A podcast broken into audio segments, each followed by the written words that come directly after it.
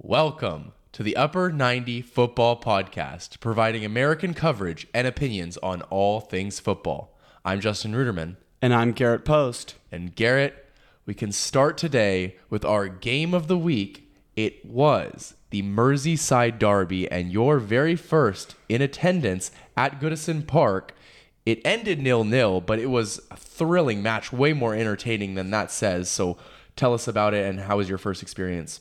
Yeah, I mean, it was unbelievable. Um, if you guys have not watched the vlog for that, it is out now. Be sure to go watch it. Um, just an incredible experience, Justin. The atmosphere before the match, the, the coach welcome was insanity during the match. Just the passion of, of the game was incredible. Um, obviously, with the way that things panned out, I would have taken a point before the game, and I, and I said that in the vlog. But with the way that things went, you know, it was a bit disappointing to have the win kind of snatched away from us a little bit. But overall, yeah, it was a thrilling game, end to end, so so open. I mean, there were 37 shots in this game, Justin, without a goal. I mean, there was a goal, but it got it got ruled out for offside, obviously. Um, Liverpool hit the post or hit the woodwork three times. Tom Davies hit the woodwork. Um, there, it was very physical, very intense. A lot of poor officiating on the behalf of Anthony Taylor, to absolutely nobody's surprise. Um, but yeah, I mean, it was it was just it was a whirlwind. It was incredible. It was emotional, draining. I, I got back and it was you know we got back here at like 3 p.m. and I was absolutely knackered, even though I, I hadn't been awake for that long, because Right. it was just the you know the emotion, the expenditure, um, and then you know the limbs for a goal that didn't end up counting, so that kind of sucked. But overall, yeah, unbelievable, and I'm so so glad that I got to go. Yeah, yeah, absolutely. It was an incredible experience sitting front row there. Uh, you know, feet away from some of the best players in the world. Um, but as you say, 37 shots. I believe that is the most without a goal, or second most without a goal since the beginning of last season. Um, the other one being a Brighton game. So Neal Maupay was involved in both. I wonder why, considering he missed a 0.6 xg chance, the best chance of the game, obviously Everton's best chance as well. It was, you know, dead center, basically top of the sixth penalty spot, and he just completely was unable to finish, um, which is very unfortunate. But it, It was a good save by Alisson, to be fair, but yeah, but he has to finish that, and that and that was my worry when I when Maupay came to Everton. I said, you know, he's coming from a team that underperforms XG constantly. He underperforms XG himself generally, so he that's not something Everton need. Starts off in this game uh, as well, but. No, it, it came on the counter attack for Everton, which is where they found all of their space, uh, and you know they shut down the wide uh, movement from Liverpool really, really well. Obviously, uh, the fullbacks played very well, but it was also the midfielders coming back to help in those wide positions. Made Liverpool go through the center with that you know young midfield. Without Thiago, they struggled there, uh, and that's how Liver- uh, Everton were able to find the draw, even though maybe they should have found a win. Yeah, yeah. I thought the performance overall was fantastic. I was Yeah. really pleased with what I saw, especially considering there's still a lot of key members of, of the team missing. Like, yes, Maupay's finishing is not his strength. We know he's a backup striker. Like it, I, I'm not. That's why I'm not too fussed about it in terms of the signing overall. He had four key passes in the match. He was he outran every single player on the pitch. That's a stat for you. He he covered the most distance. So I still think he's a good signing in terms of the identity of what Lampard wants, which is hardworking players. Because my word, some of the ground that players like Iwobi, Onana, Mykolenko, Patterson were covering in that match was just phenomenal. And you know, if there's one thing that you're going to get from Everton, it, it's hard work. And, and I really love that Frank Lampard's building the identity of the team around that, and the fans respond. Right when someone goes in for a tackle, someone closes someone down, Goodison responds. Yeah, no, uh, that's an incredible stat. I didn't even know that Yeah. because when you're a striker and you're covering the most ground, I mean, generally 90% of the time it's just going to be a midfielder because Yeah. that's positionally makes sense. Yeah. So if uh, that that is very Potentially a winger, potentially a winger if they're bombing up and down. Right, right, but very generally not a striker. You're very rarely going to see that. So very telling stat there as well. Um, but yeah, we also had a couple other match vlogs. Barcelona um, against Real Valladolid, and they smashed them 4 0 that Lewandowski back heel. You definitely want to go watch that one. Exactly. Uh, we also went a, another Everton game, but this one was away at Elland Road against Leeds. That was an, an incredible atmosphere from both fans. So definitely check that one out as well. And then we've been going to so many games that we went to one today before this recording. Another match vlog will be coming at you uh, the day after this is released, so Wednesday. Um, but it was Manchester United versus Arsenal at Old Trafford, and it was uh, a fantastic game, wasn't it? It was Antony opened the scoring on debut. Uh, by the way, the hundredth Brazilian to co- play in the Premier League and the youngest Brazilian to score on debut. So uh, it was just really good because United were poor in the first, or sorry, they were very good in the first 10 or 15 minutes. Yeah. And then Arsenal took over the game. And that's when Antony scored, though, on the counter attack. And Well, but, but remember, before that, Martinelli had the goal Yeah, ruled out, yeah. right, by a, a foul on uh, by Odegaard on Eriksen, which I've looked back at it now. It looked a foul at, at the time. It, it's still probably a foul, but it's definitely not as clear cut as I thought it was. But one um, of those where maybe VAR should yeah, be yeah. overturning ones on the call. We'll get to VAR in a bit. But that was that was honestly at, that was the turning point, like in Arsenal's favor. Like they, they had that counter. Like United were dominating. They had that counter. They scored totally against the run of play.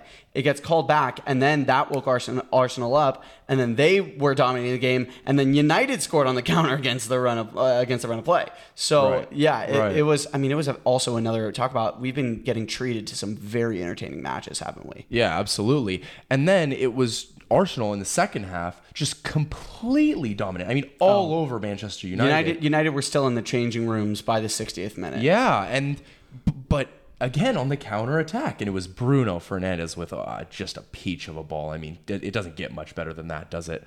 Uh, to play in Rashford, and he finished it off, and then Rashford got another one to bury it on the counter attack when Eriksen, you know, just passed it in for a, tap in for Rashford. Um, but Arsenal's goal coming from Saka, by the way, on on the back of that domination, and then United countered. Yeah, yeah, exactly. So, uh, yeah, just Arsenal probably deserved more. I mean, they were the better side to me in the game, and they still, you know, were not able to just finish their chances, and then just got hit three big chances for uh, United, buried them all. And United were unable to do. I mean, Arsenal were unable to do so. Excuse me. Um, but Bruno Fernandes, since his debut, that makes 23 uh, assisted in open play, which is the most of any player in the competition. More than Kevin De Bruyne, 22. More than Mohamed Salah, also 22. More than Harry Kane, 21. I mean, he is ridiculous. And I know a lot of those came in his first season, right? But still to be at the top of that list is, is very impressive. No, I thought he was standout today, and, and he also had the pass through to Eriksen, which led to Mm-hmm. the third goal, which was perfectly timed. No, I thought Bruno was fantastic, and it's not like he had a ton of the ball, but he used it so effectively when he did have it. Um, and speaking of Eriksen, Justin, he won man of the match. He was fantastic, playing as like a almost like a six or, or an eight, like something we are not used to seeing him play next to McTominay. And I thought he was really good. Obviously, they struggled a bit to, you know, put in tackles and win the ball, especially at the beginning of that second half mm-hmm. when Arsenal were dominating. But when Eriksen did have the ball, I, I don't recall him misplacing a pass. He had some fantastic passes through the line. For example, the one that led to the first goal by Antony, it was Eriksen who whipped the ball into Bruno, Bruno to Rashford, Rashford to Antony, and that was like, if you're a United fan, that's music to your ears. Watching that goal, those players all link up and combine to score, you know, just a, a brilliant team goal. From Arsenal's perspective, How is sorry? How is Eriksen one man of the match when Rashford had two goals and the assist? Well, because I mean, it's a good question, but I, I mean, I did think Rashford wasn't great in the other things that he did. Like he he did lose the ball a good amount. I mean, I understand it's a bit outrageous to say, Yeah, but on over, but when you're talking about a 90 minute performance, Eriksen was more consistent than Ra- Rashford was high and low and high and low, right? So, but I- I- Rashford man of it's- the match for me, it- it's a, I no, it's, it's a good point. It's a good point. And Rashford was the cutting edge, but I did think Eriksen was really good playing in a position that he's not used yeah, to. right? McTominay as well. 100% pass accuracy is Yeah, no, McTominay was great, but from Arsenal's perspective, they just their shape at the back has to be better. Like it, it was, it took one good pass and United are through on goal, right? Like it, it was way too easy. I understand if you concede to clinical counterattacks, but it's not like these counters were particularly difficult for United to execute. It was one ball through the lines, and oh look at that, two on one with the keeper, Yeah, right? just giving the ball away in really bad Yeah. areas, and then you're you know short men defending. Right, right. Absolutely. And then, Justin, we can talk about, I guess, two other games that we went to at the Etihad because we were there uh, for Palace um, last Saturday, that was, yes. And then um, Forest on Wednesday. We did vlog the one at Palace. If you haven't seen it, go watch it. And we didn't for the one at Forest, but I mean, it was the same Just because we weren't sitting together, unfortunately. Well, we weren't sitting together, and it was also that we had so much other content coming out, which you should watch. And um, I mean, but it was the same story. Haaland hat trick. Yeah, Haaland hat trick. Absolutely, he is. I just feel like anybody who doubted this guy. There's so many you know YouTubers or supposed, Rory Jennings. or supposed pundits who acted like this guy would have a problem fitting into the league. Acted like you know he's just a Bundesliga guy. He's you know maybe not as good as everyone says. No, he is top tier in the world. He can be put up there with Kane, Benzema, Lewandowski. Talk about him in that tier because he is absolutely unstoppable.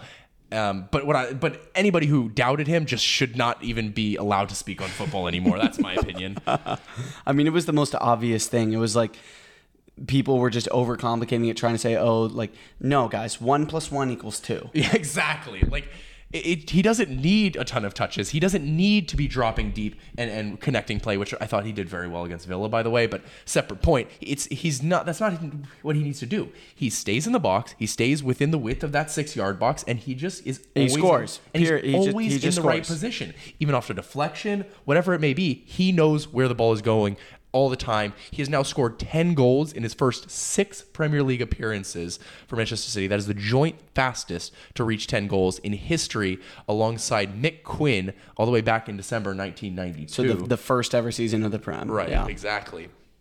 So he is, yeah, just stop doubting this man. He is gonna, if he stays in the league long enough, he's breaking Alan Shearer's record. Woo, that is a. T- I mean, I don't. I, I honestly don't think he'll stay in the league long enough. Well, that's the I- question, right? Yeah, That's the I, I think Kane will break that record and keep it for quite a while. Kane will break it, and then if Haaland stays in the league long enough, he'll break it. But hopefully, he just stays at Man City for the rest of his career. We'll see. we'll see about that, Justin.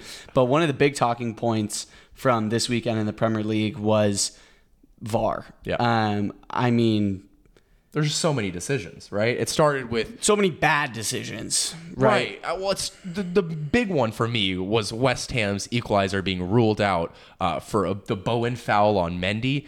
Uh, first of all, it had no effect on the uh, on the outcome of the play. Oth- Other than than Mendy getting to writhe around on the ground in pain instead of getting up and Well, that trying was- to save something he wasn't going to save in the he was first place. faking that anyway, so he could draw the foul. That was the whole point. I mean, David Moyes said it after the game, It- just ridiculous. And he and Moyes said he did it for the first goal as well. So I don't know about that, but it was never. Thank God, thank God that one stood, by the way, because that was also just bad goalkeeping. Yeah, but it's just it's never ever a foul on Bowen there at all. And for you to say it's so clear and obvious that VAR overturns it, it is ridiculous. There was also the Newcastle one uh, where Tyrick Mitchell just pushes Joe Willock into Vicente Guaita, and he's called for a foul. Uh, I don't know if that has any impact yeah, on the yeah. play Jo- either. Jo- well, Joe Willock was called for the That's foul. what I'm saying. Yeah, right? yeah. Joe Willock gets called for foul after he's shoved into Guaita by by by Mitchell. Yeah, and and that and VAR and this is not a case of VAR overturning it when they when they shouldn't. Right. It was that they didn't overturn Right, it. They said, "Oh, it's a foul on the keeper. Yeah, cool, play on." Like what? No,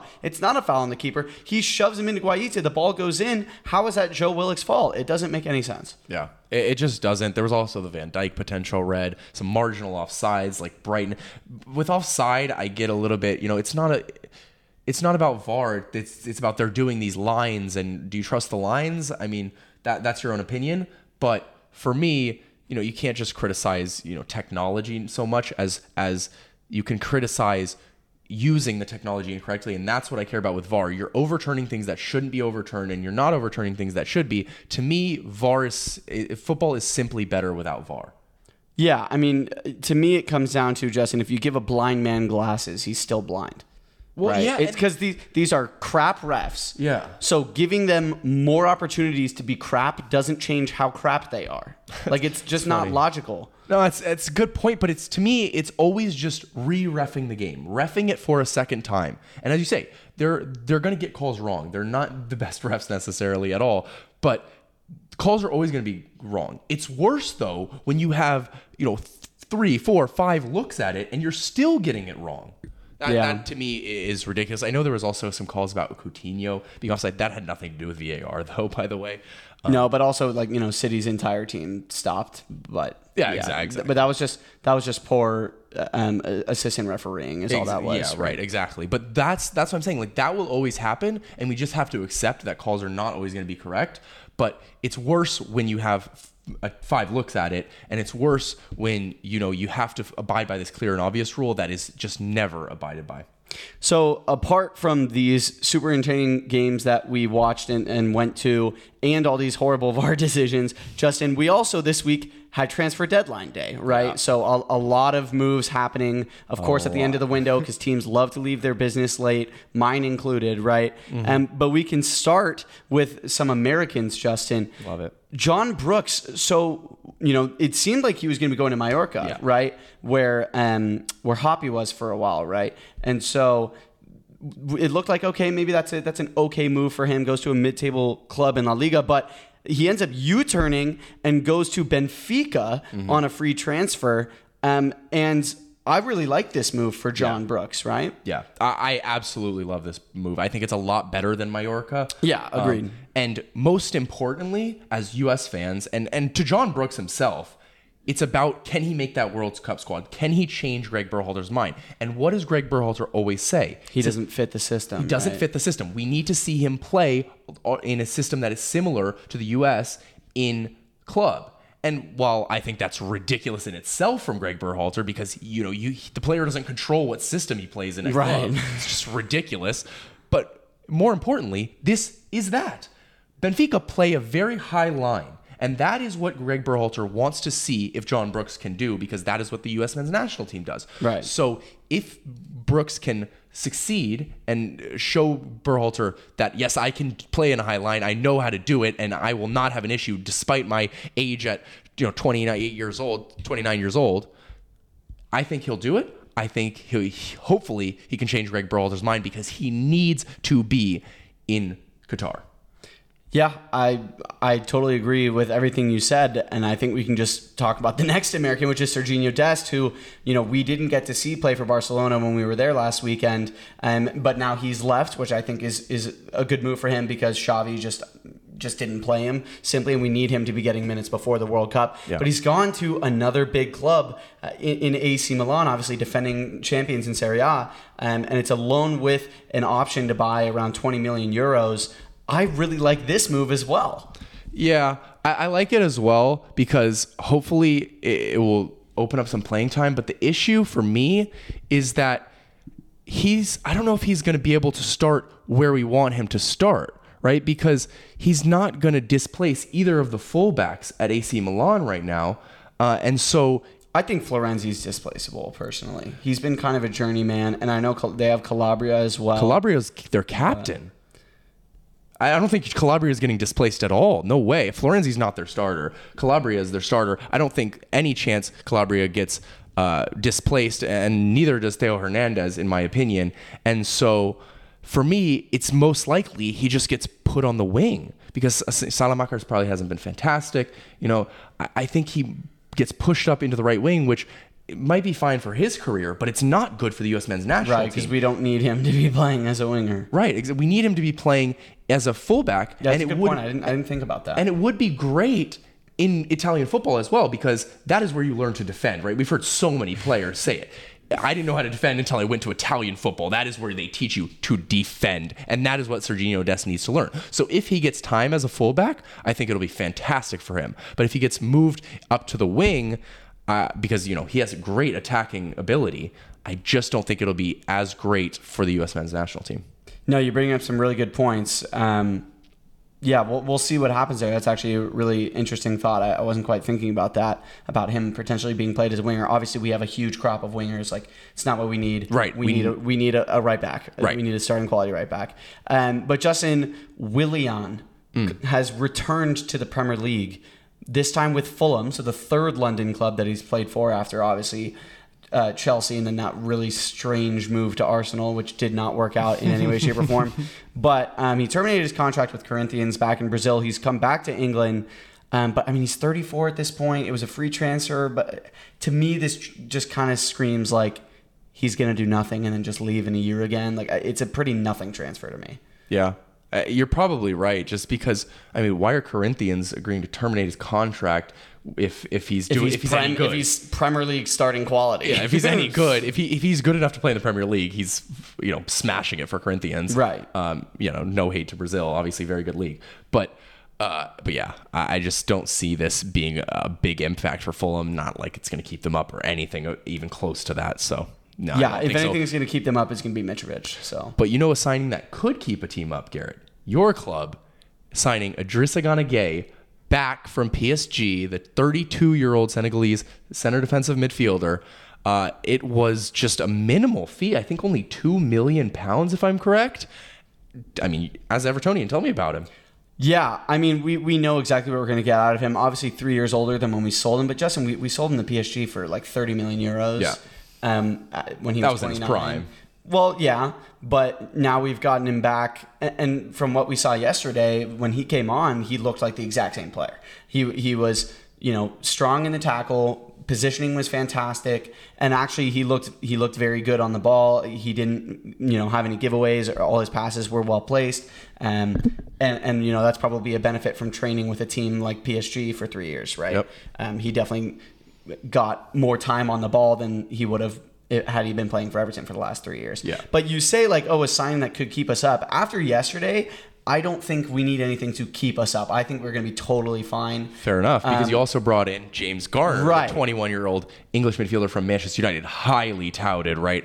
Uh, I think the, the transfer fee was lower than I expected. I mean, there are some add ons, nine million pounds, but six and a half in add ons. Right. Uh, there was a rumor to buyback, no buyback for United, which is a huge L Yep. for them. Uh, they do have a 15% sell on, but that is you know not even close No. to imp- as important as a buyback. No, I don't understand it from United's perspective. Obviously, I'm very happy about it, and the Yeah. fact of the matter is that this is this is a, a, a like a future signing, a depth signing. This is not a now signing. He doesn't get into our best eleven, in my opinion. No, I mean it's got to be The oh, Onana- midfield depth at Everton Oh, though it's is, is something like we haven't seen so, in many years. So, like, my first 11 would be Onana, Iwobi, and Idrissa Gueye. Okay. And then you have Garner, Doucouré once he's back fit, Allan, and Tom Davies, who can all play there as well. So, like, that is some of probably the best midfield depth we've had since I've became an Evertonian. I Right, can't think of a, of a time. we- decade. Right, seriously. Um, so yeah, I, I think both of these are really, really smart signings. Obviously, we wanted another forward, didn't get him, but but DCL should be back this week. So I'm very, very excited uh, about that, and, and I think that will elevate pretty much everything. Because as much as Maupay was good on the ball, we, we did need someone when we were lumping it forward because we didn't want to play into Liverpool's press. We needed someone who could hold the ball up, and that'll be DCL. But um, yeah, with the core of players we have right now, I'm not worried about us going down, to be honest. And one other thing I forgot to mention when we were talking about the Merseyside derby, Jordan Pickford, man, he Oh, yeah. was sensational Yeah, in this yeah, game. Some yeah. unbelievable saves. England's number one, undis- undisputed. Like Ramsdale's a good keeper and all, but the amount of disrespect this man gets, and I've been saying it for a long time, but he's on the back of my shirt for a reason, Justin. Uh, just a fantastic performance, and as much as you know, we could have won the game, and we were disappointed not to. We easily could have lost it if it weren't for just a heroic performance from him. yeah, just on that topic, the the only issue for me with him, and you know whether in England or whatever, is his passing ability, and that's where Ramsdale has generally been better. Not recently though. Um, so Yesterday was uncharacteristic, is one thing I'll say. Pickford's usually not that bad. not that it'd be tough to be that bad Well, on a ob- regular ob- basis. okay, obviously, he was just punting it out of bounds and and back to Yeah, he was knackered because he was saving our ass every 10 minutes. Well, he needs to save them constantly if he's giving the ball away every single time. Like this is why Eder, people always criticize Ederson, but he doesn't have to make as many saves um, because he doesn't give the ball away back to the other team. So, uh, but on that topic, switching from your team to my team, Garrett. We brought in Manchester City, Manuel Akanji, the 27 year old Swiss center back from Borussia Dortmund, a 17.5 million euro fee.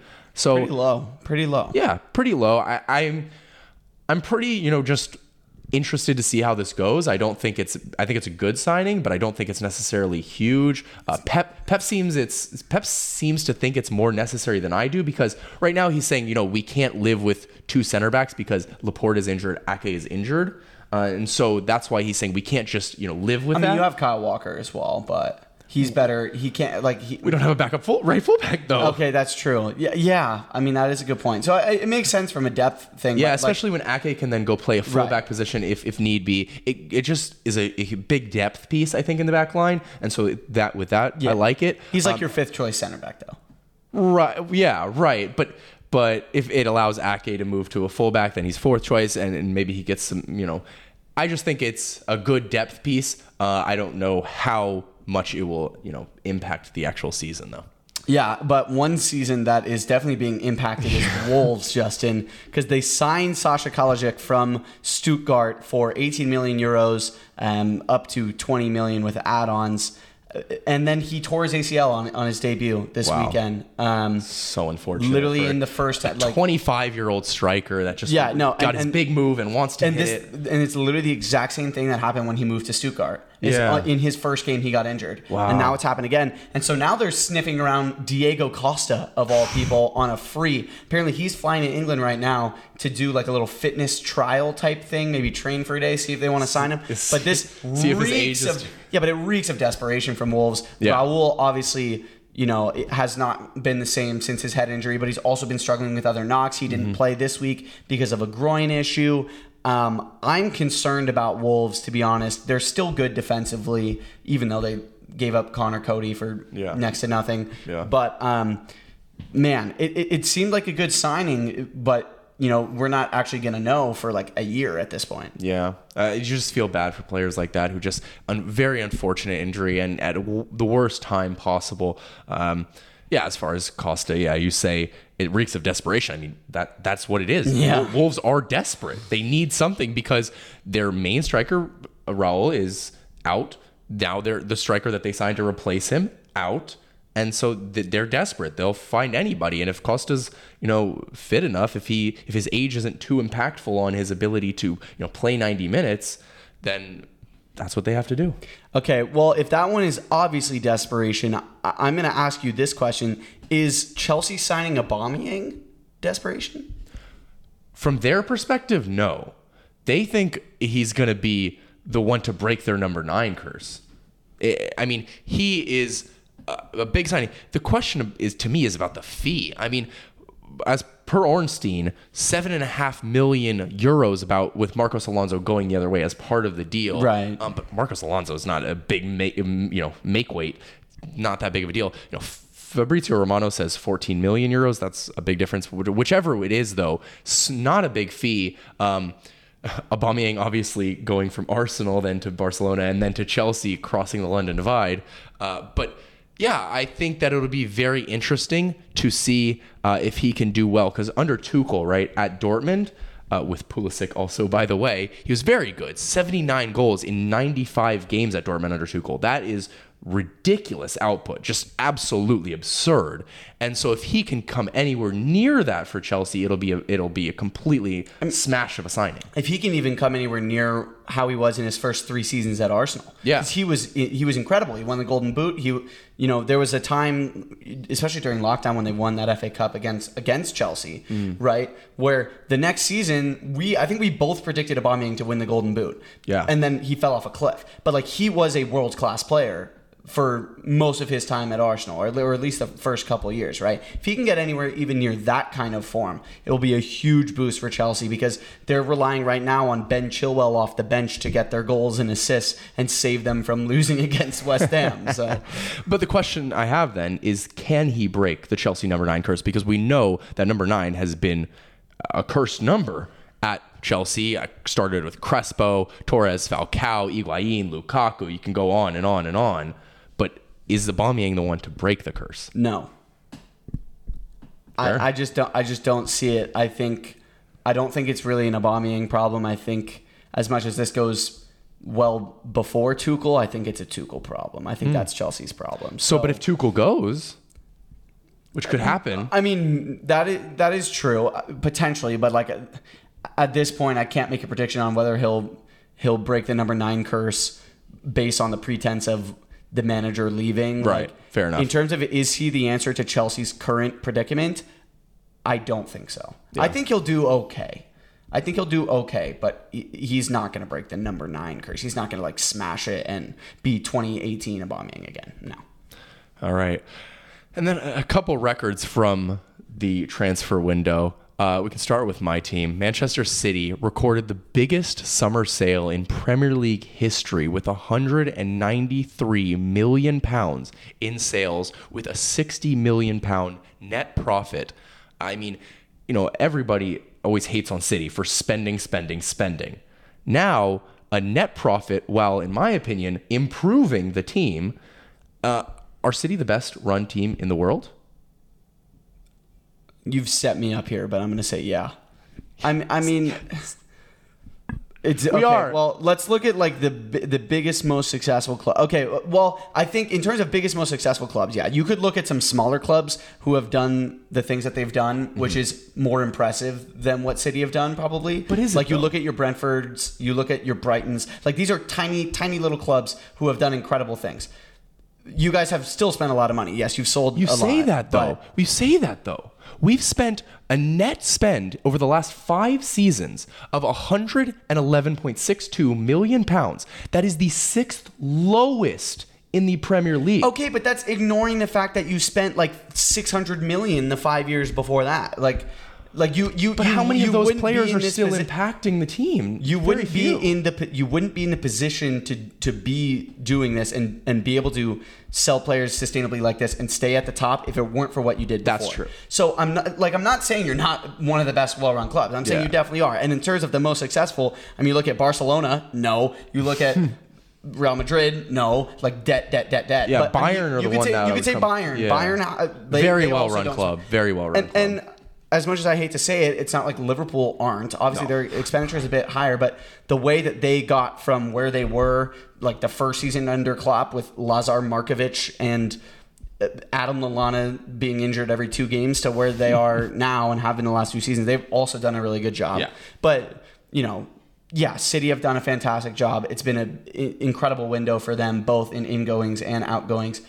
You know, defensive depth aside, maybe because you could still use a bit more. Like you need Could- a it right could have back. been more, too, You need you need a right back. Like yeah, well, that's why I think yeah, Akanji and then Ake moving maybe. yeah, it, I, it I, provides. I, it I, Ake at fullback's an interesting one. I don't know if I've ever watched him play fullback before. He's yeah, he's done it. He's done it more on the left, but if he even if Hmm. he goes to the left, Cancelo goes to the right. We also have Joshua Wilson Esbrand, the academy kid, who can play the left as well. Or so what about uh, Rico Lewis? uh, yeah, he's yeah, but We I, saw we saw him play on Wednesday. yeah, yeah, I, I trust uh, Wilson Esbrand more. Um, Speaking of spending, spending, spending, though, Justin, the other record is Nottingham Forest. oh man, Bringing in an entire new club, essentially. um, they really did though. yeah, they you know they just needed to pull a Brentford and get a brand new stadium, and then they they would have basically completely overhauled their entire club. No, but Um, I mean, four four signings on deadline de- deadline day: Willy Boly, Josh Bowler, Loic Bade, if I'm pronouncing that right, Serge Aurier, all that's, on le- that's less than a quarter of their total transfers. Oh yeah, this that, summer, that man. made 22 transfers this summer. That is absolutely mental. Think about that. 22. That's that's two starting 11s that they brought in. that's insane. That broke the previous record, which was 18 by Crystal Palace Also in 2013. Yeah, that is also insane. Absolutely. But that means they signed a new player on average every four days. What is this? What is 150 million pounds They, this they window? lost 15 players, to be fair, so they did have a lot to replace. Yeah, well, they let them go because they knew they were going to be a getting, Well, and also players squad. on loan, like James Yeah, Garner, yeah. one of their best midfielders. Yeah, and people like a bunch. There were a bunch of loans, absolutely. Uh, Nico Williams, and then Right. uh, and Brice Samba left, of course. All these things, but still, you're spending 150 million pounds. That is more than PSG. That is more than Real Madrid, and that is more than what people consider one of the biggest summers, Barcelona.